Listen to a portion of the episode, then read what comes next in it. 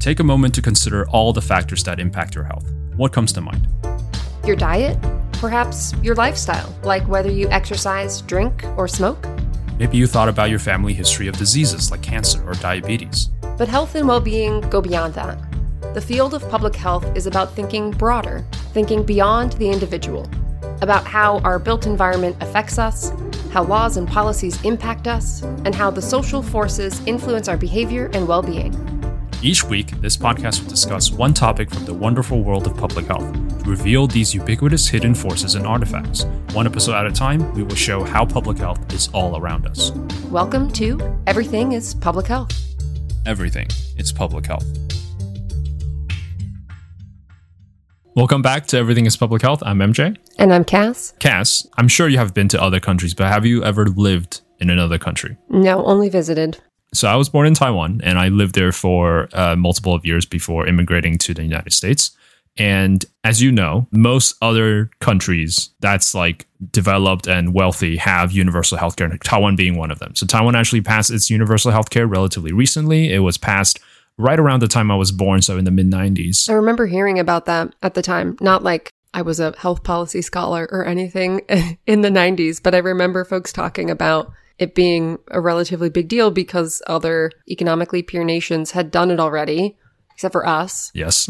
um, and then the fact that Taiwan did it in the 90s was noteworthy. Yeah, it was noteworthy because it is relatively recent, right? Usually when people pass universal healthcare, it was like a while ago, but Taiwan did it in the mid 90s. And it was also the time when the Clintons failed to push their health reform. So it was like a double smack in the face. But Taiwan did.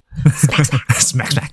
But Taiwan did, and Taiwan has universal healthcare. And I remember growing up in Taiwan with universal healthcare. And you can imagine a culture shock when I moved here like, what do you mean I can't just go to the hospital? Right. And it was definitely like a weird transition. Like, if any one of us got sick in Taiwan, we would kind of just go and it wasn't like a big deal at all. Like, we just like, all right, let's take our health card, which is like this card with all our, our patient information on it. We'll take our card and we'll just go to any clinic to any hospital. So you did still need like some kind of card. Yeah, but, but it was one card. you got it and you took it anywhere you wanted. Okay. Yeah, but it was one card. And unlike in America, which you have to bring like a binder of paper, I've heard some people do. Um, but it was just one card. no, no, some people do. Like not all of us, but some people do. If they have a lot of health conditions or they have a lot of like insurance stuff, they there's a lot of documents that they need to worry about. Mm, probably not physical documents, but like digital documents that they need to worry about. I hope in this day and age of electronic health records, people are not still carrying around binders of information. Yeah, most are not. But I will say that the United States is slow in converting into electronic health record. There are definitely clinics that have file paper file cabinets piled up to the ceilings. Yeah, anyway, the common theme that you'll see throughout this episode is that the US is a little messed up. But where was I going with this? Oh, so in Taiwan, universal healthcare, if I had whatever issue that come up, if I had a fever, if I like bump my head, if I like, you know, sprain my ankle or whatever, take our card, we go to the hospital, it was fine. And it was a super huge culture shock when we moved to the United States where essentially it's not that we don't have insurance, but my mom being like the one that researched into this, she definitely told us that, hey, like, unless it's serious, like, we pretty much can't go because I don't want to deal with it. Wow. Which is fair because the insurance is a whole mess here. That's so interesting. Having grown up only knowing the system that we have in the US, at least before the Affordable Care Act, like, it just, I recognize that it is a flawed system and it is nothing like most of our economically peer countries, but also like my dad had really good insurance. He worked for Boeing and we didn't worry about it, didn't think about it. Um, and actually, Boeing was pretty ahead of the curve in terms of providing for dependents because I was on my dad's insurance. Oh, this was before ACA. That's right. Yeah. So this was before ACA, and I was on my dad's insurance until I got to like got my first full time job, which would have been at 22. So like all through college, I was still on my dad's insurance. But other folks that I knew when they turned 18, they got dropped. They didn't yeah. have health insurance through their parents anymore. Yeah, yeah, like before the ACA. So with the Affordable Care Act, I believe dependents can be on their parents' insurance until 26, I believe. Yeah. And so before that, you're pretty much at the whim or at the mercy of the insurance company whether they want to keep you or drop you if you're a dependent. So, and I think that's another thing that's going to come up. Like in the US, it's not that we don't have good health insurance, it's just that we don't have good health insurance across the board right? You see these large inequality essentially in what sort of healthcare and health insurance you can get. Whereas in countries with universal healthcare, it was just expected that everyone had health insurance, so you can just go and get it. It's a weird jigsaw puzzle that still has some huge gaps in it because not everyone has access. Yeah. If we go with the jigsaw analogy, it's like some pieces are pristine, brand new out of the box. Some pieces have like edges missing. Janky. And some pieces are just missing. some, some janky So it- pieces that a dog chewed on. Yeah, yeah, or some coffee stained pieces. But uh, that's so. Anyway, so we talk so much about health insurance, but first, let's lay the groundwork for what health insurance is. So, uh, health insurance is an insurance for your health, and it's what? So You're laughing already. We're five minutes in. What is going on? Oh, you made me snort. We're, We're 10, 10 minutes, minutes in. Um, I don't know, just the health insurance. It's insurance for your health. It just it's just funny. I don't know. I mean, I, I- it's it's hard to explain, but I'll I'll try my best to explain It's it. It's early on a Friday morning. I'm sorry. I'll keep my I'll keep the That's fine. peanut gallery comments to myself. no, it's okay. What was I saying? Oh, okay, so health insurance.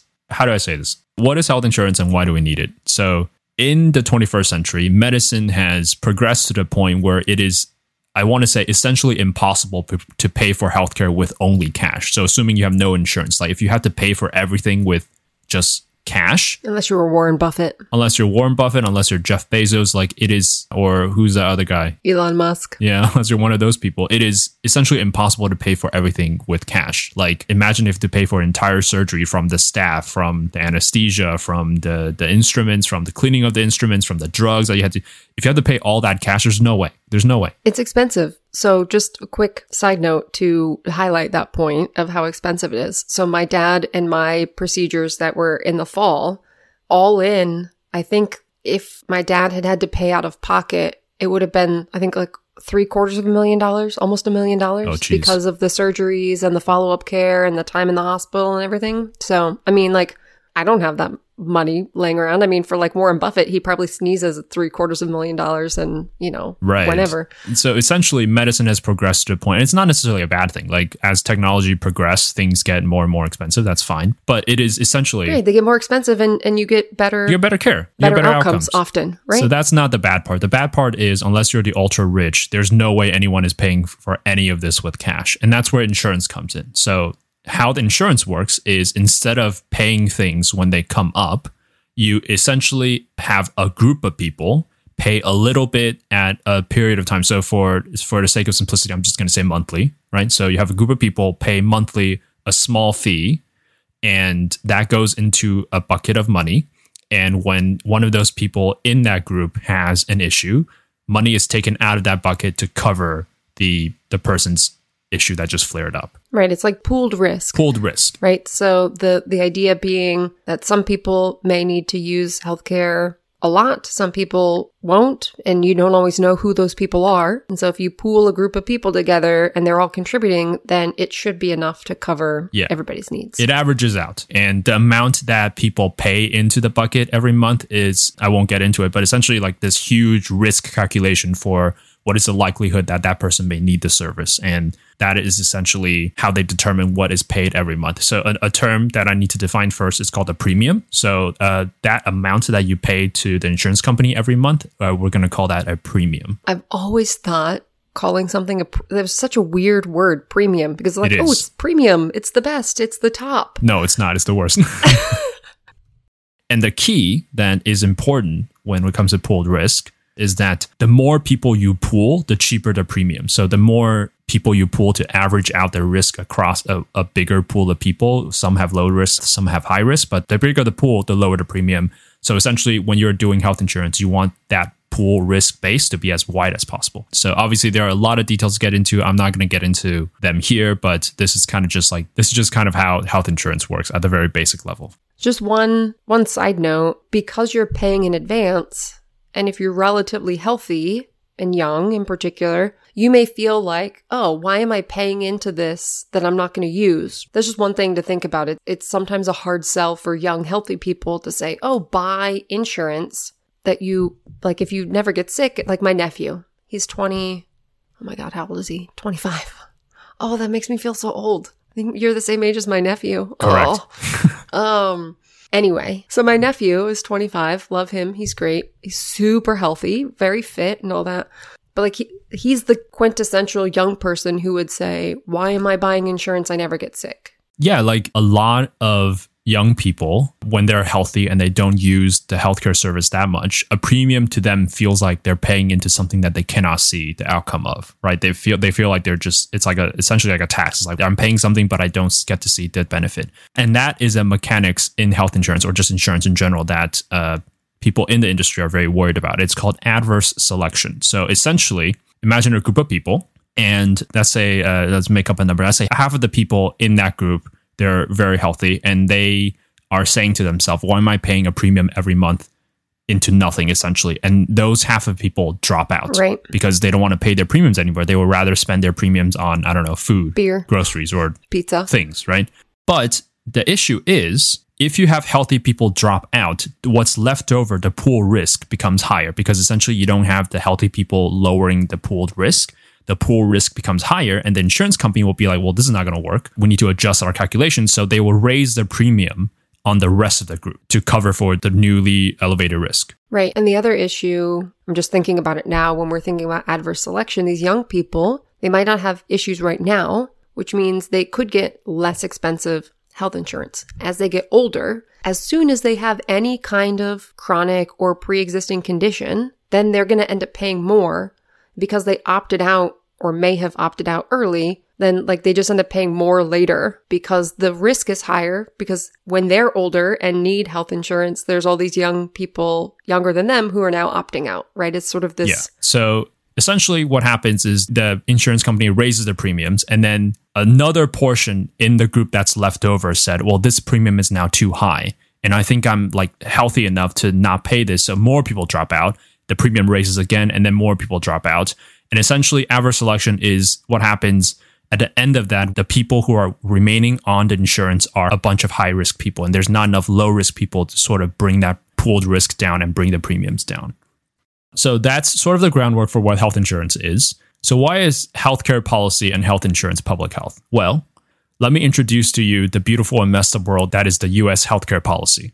We know for a fact, and this is backed by research, that if you don't have the health insurance, you are simply less likely to seek care in general. Specifically, you're less likely to see preventative and primary care. which makes sense Yeah, which makes sense. Like if you don't have coverage, you're going to have to pay essentially out of pocket, and that's going to discourage you from seeking care that is essentially not immediate. it's like catch 22 because if you aren't seeking preventive or primary care to keep things from happening or to manage chronic conditions those things get worse and then you end up in the emergency department or with some other more expensive procedures that are needed so it's like we're disincentivizing people focusing on prevention which is like one of the core pieces of public health Yeah, public health is all about prevention, and we're all about the the fact that if you have good prevention and if you have good primary care, you can essentially save a lot of money down the road. So, example would be catching colon cancer early because you get your routine colon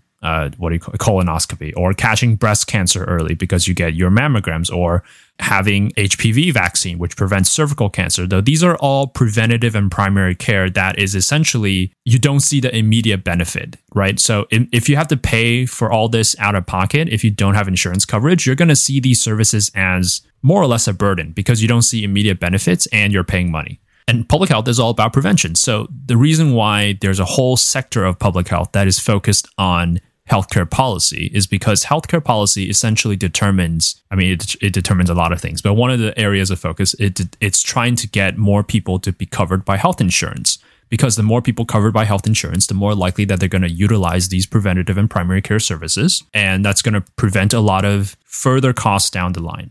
And that's why healthcare policy is public health and that's why lowering the uninsured rate or getting everyone covered is something that public health and health policy is really, really trying to work on. Yeah, so I think a challenge with the way we have primarily based our healthcare system through employer based insurance is that if you were changing jobs or starting a new job, there's often a waiting period before your insurance kicks in. So one of my dear friends, he had been working sort of some odd part-time jobs, doing some different things, and then had finally gotten his dream job and he was supposed to start on a Monday. Congratulations. Yeah, he was, he was very excited. And my understanding is that came with benefits and, and whatnot. But Saturday, so he's supposed to start on a Monday. On a Saturday, he wakes up and he feels awful. Feels like he's dying. Feels like he's got cement in his abdomen. Just doesn't feel well. So he goes at like six o'clock in the morning to the emergency department. They do some tests. Turns out he has an appendicitis and he needs to have surgery. So he had surgery. He didn't have insurance. And so he didn't stay for very long. He was there for like less than, I don't know, 12 hours maybe. They did the surgery. He wanted to go home. So, you know, he went home, but he didn't have insurance. So he had to, he was going to have to pay. It was two days away. Yeah. So, and he's supposed to start a new job. So he had to delay starting his new job because of lift restrictions and things. But then all of that comes out of pocket. So the cost for the emergency department, which by the way, they charged him an extra fee for showing up before 8 a.m. to the emergency department. Ugh. Which, like, why that's a thing.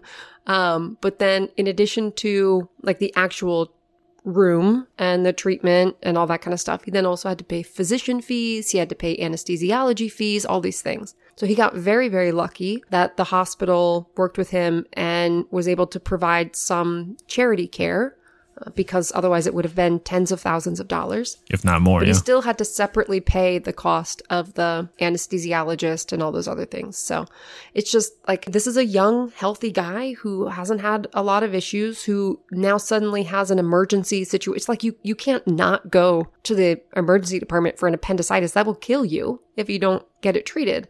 And he waited as long as he could and then, you know, he ended up in a situation where he had to have surgery, but he didn't have insurance. He was two days away from insurance. Yeah. So, but if we were in a situation where we had basic coverage for everyone, at least in emergency situations like that, again, I think we should have basic coverage for everyone for preventive and primary care because, you know, you, not in the case of an appendicitis, because that's a, a, separate thing, but diabetes and heart disease and some of these other things, right? And, and vaccinations. But and we need a, a, system that provides basic coverage for people so that you don't end up in a situation where you are uninsured and you have to choose between getting treatment for something or not. I'm going to get off my soapbox now. No, no, that's very good because this is a glimpse into the beautiful and messed up world of US healthcare policy, as I said in the beginning. And yeah, like you can you can see just from this one example, like why being uninsured is something that we we do not want for for anyone. And that's why public health people, especially those working in health policy, are working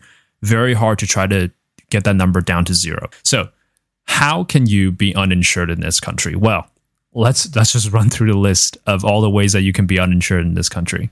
Most people are insured through their employers, and this is sort of a historical artifact that uh, essentially stemmed from World War II when they had a wage freeze. Uh, employers wanted to attract workers, but they can't raise their wages, so they attract workers by providing health insurance.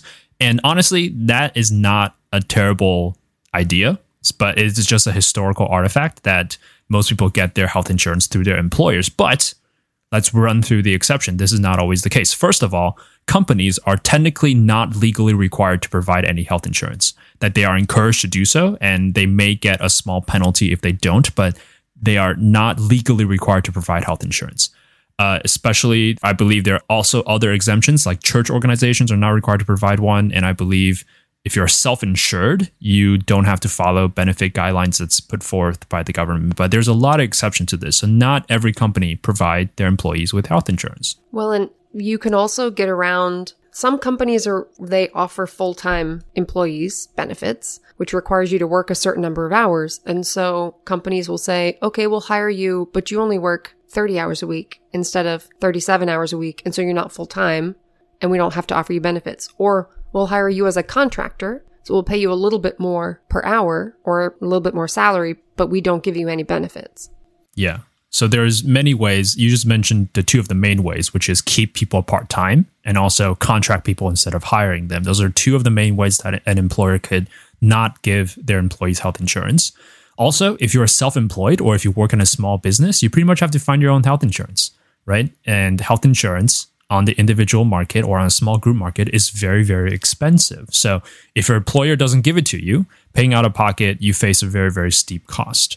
So that's all the ways that you could be uninsured. And there are also, if you're low income, you may have trouble affording insurance. And we'll come back to this in a future episode when we talk about what the Medicaid gap is. Well, there's another issue that so you have people who are uninsured, meaning they don't have insurance, but then you have people who are underinsured, meaning they have insurance, but either doesn't cover enough, like those catastrophic plans that we've talked about, or it's just so useless and complicated that it's they might as well not be insured. Like they have they have such poor coverage provided to them. And then you have people who are insured, right? It's it's it's not a black and white. You have a spectrum. You do have a spectrum. And remember how we talked about a big part of health insurance is encouraging people to seek primary and preventative care. And so if you're underinsured or if you have these like really, really bad insurance plans, you are essentially disincentivized to utilize those primary and preventative services. And again, that sort of defeat the purpose of insuring people early and insuring people across the board. And the scale of this problem. So in 2019, the data we have, about 28.9 million, so almost 29 millions of non elderly individuals were uninsured. And the reason why I say non elderly is because this country has a thing called Medicare. So if you're above, I want to say 65, you are covered via Medicare essentially. So this is why we have to say a non elderly individual. But still, almost 29 million people are uninsured in 2019. Okay, let's can we put that into perspective? So, what proportion of we have what 300 and something million people. This is almost 10%. Well, if you exclude the non elderly population, like what proportion of the US population is over the age of 65? Because it's actually, it's, you know, it sounds like 10% of right. the population, but I actually think it's more than that. Do you have access to Google? I have access to Bing. Okay, ask Bing. So, what is the population of the US under 65? Math in progress 277 million is non elderly. Okay, so then what percent is 29 million 29 out of 277. So, yeah, 10%. 10% of non elderly individuals were uninsured in 2019, which that's a lot of people. that's a lot of people that's uninsured. And all those people are not seeking primary and preventative services. They're not covered. So, they're probably avoiding seeking healthcare as much as they can unless they absolutely need to. And this is not even including the people that you brought up, which is the underinsured, people who have very, very bad health insurance that don't seek primary uh, preventative services. So the scale of the problem is very big. So I think an important takeaway is that when we're thinking about the relationship between sort of healthcare and medicine and public health, it's again bringing the tools of public health, which are prevention. So can you get vaccinations, get other sort of primary care, screening, those kinds of things that can hopefully slow down any chronic conditions, identify them before they become a, a, bigger problem. That primary prevention focus, that public health lens, we have so many folks who aren't able to take advantage of that. And so we need to do a better job of pulling these public health principles into the umbrella of the US healthcare system because somebody's paying for this anyway right? Like we can say, oh, you know, these people aren't insured and, and the burden is falling on them. And sure, to a certain extent it is. But like we could do a whole nother episode on uncompensated care where like hospitals and the government, they're paying for this care already. We could provide people resources to get the prevention, get the screening, take care of themselves in advance and save money. Or we can continue in this system where we're just paying for things when stuff gets real bad then, you know, we could do a better job there. Vote. Yeah, for sure. And again, yeah, this is one of the reason why healthcare policy is public health because by providing everyone with coverage, by having a good health policy in place, we can essentially cover all these people and essentially prevent a lot of these costs and injuries and deaths and harms down the line. Right. And it's not about spending more money. In my mind, we're just reallocating mm-hmm. the money that we're already spending to focus on prevention. And we didn't even touch on this, but all the stuff that we didn't catch early, all those things eventually evolve into something that we have to spend a lot of money on like 10 years, 20 years down the line. Helping people to eat healthy and helping people to live a healthier lifestyle is much cheaper than treating diabetes mellitus like 20 years down the line which is why health policies like this and making sure people get their primary and preventative services are very, very important.